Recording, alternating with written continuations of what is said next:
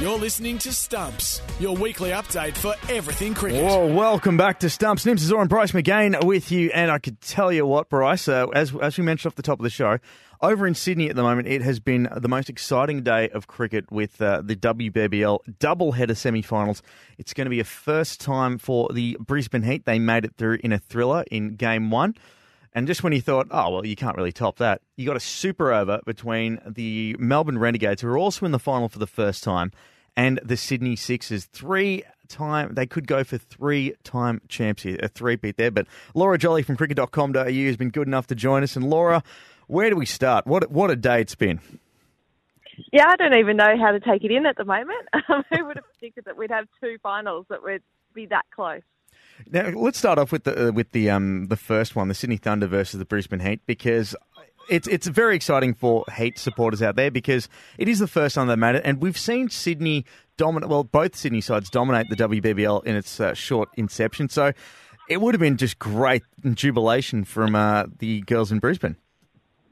Yeah, it was quite a remarkable finish there with Haidee Birkett taking that catch, and I think all the the Heat girls, as soon as Nicola Carey hit that shot, they thought it was game over for them. So just the elation from them to have made the final for the first time, having been knocked out in the semis two years ago, it was incredible. The standard uh, has been absolutely exceptional, not only this weekend, but the whole WBBL. And we spoke to you early on in the tournament, Laura, and you, you really put it down to that a lot of these girls now are professional and the way they go about it, they're stronger, they're fitter, they work more on their game, but it's really showing out in the performance. Would you agree? Yeah, I think that's what has made this season so good. Just these guys are almost full time athletes now. They're training quite a few days a week. They're able to actually put so much work into their cricket now. They've got better coaches, better facilities, and it's just turned into the most ridiculously good season.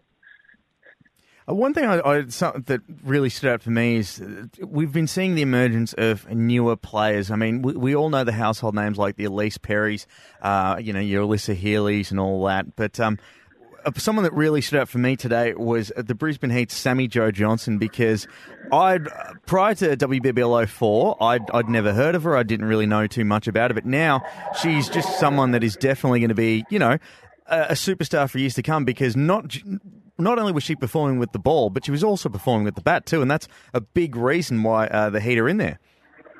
Yeah, it seems almost like she's come out of nowhere this season. She's been moved up to number three with the Heat and really taken that opportunity. She just goes out there, gives it a bash, and she's been coming off more often than not. And then with the ball, she bowls fast. She seems to cause plenty of problems, especially in that opening power play.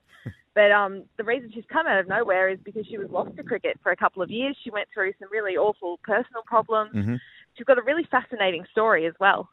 I, I, have managed to, to see that uh, there's a great write up there on cricket.com.au, so uh, have a look at that. But it's just uh, all of these names that are just coming out and becoming uh, household ones, as as I said, has been really, really good. But uh, look, another thing that we do need to point out is obviously the Sydney Thunder. Uh, they would be absolutely shattered too because I'm sure that there's one hell of a rivalry between both Sydney teams, and to see the Sixers go through again and unfortunately have to just miss out on the chocolates this time around must be absolutely devastating for Alex Blackwell and her girls.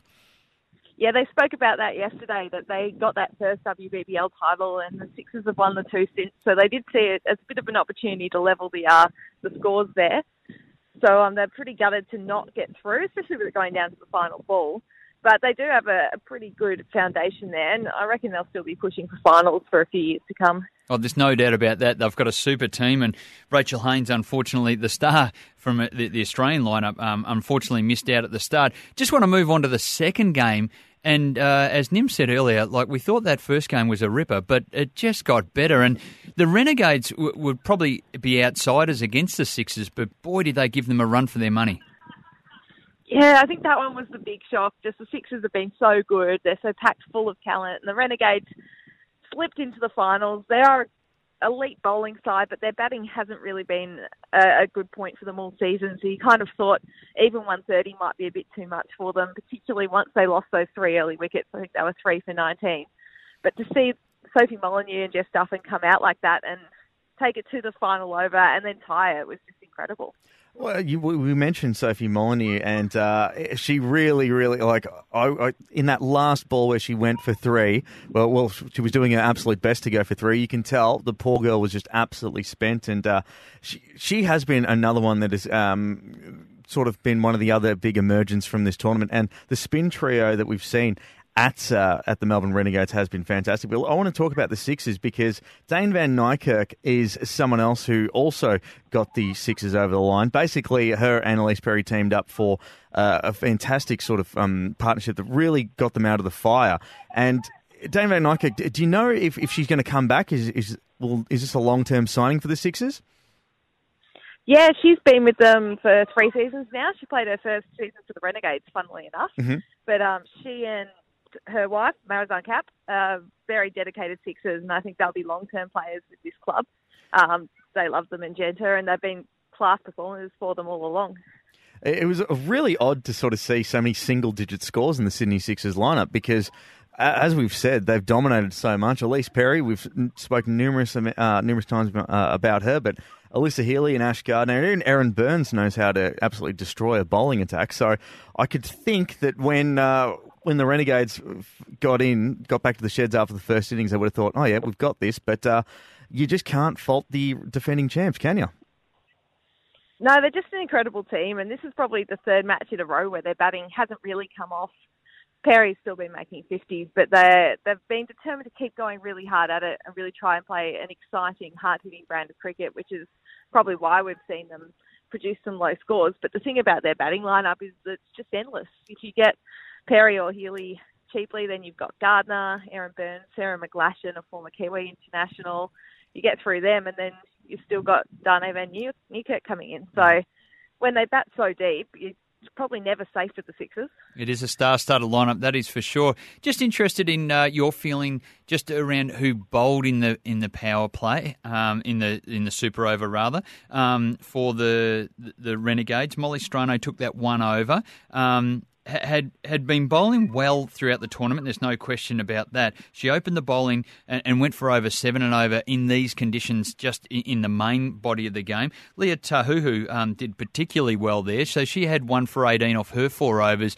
W- w- was there a surprise that it was Molly rather than maybe Lea that uh, that, that came on for that over? Yeah, it was an interesting decision there. I think obviously Marizanne with the previous owner over had shown how effective pace could be in that super over. But I guess with just six runs on the board, it was going to be pretty hard for the Renegades regardless. So they probably just went to, to look at the pace off the ball option and try and force Healy and Perry to generate their own power. Sure. Well, we got the uh, the final up next week. Uh, obviously, this will play into the Sydney Sixers' advantage being back at Drummoyne Oval. Um, uh, Brisbane Heat uh, play with nothing to lose here, so we want the hot tip from you, Laura. You've seen a lot of the WBBL. You've then just today you would have saw, seen the fight between uh, all four of these teams. What's your tip for next week? Well, I don't want to be boring and just pick a three-peat, so I'm going to go on the Heat. I think they've just been the most exciting team all season, and they're in form at the right time. Well, there you go. You heard it here first. And uh, uh, Laura, we really appreciate you taking some time out to have a chat with us here on Stumps. And uh, you go rest up. I'm sure you need to get your adrenaline down just a little bit after a, a huge day. So uh, put the feet up and maybe watch the lads uh, in the Melbourne Derby at uh, Marvel Stadium. Yeah, thanks very much for having me. Laura Jolly there from cricket.com.au. We're going to take a quick break. Back with more from Stumps right after this.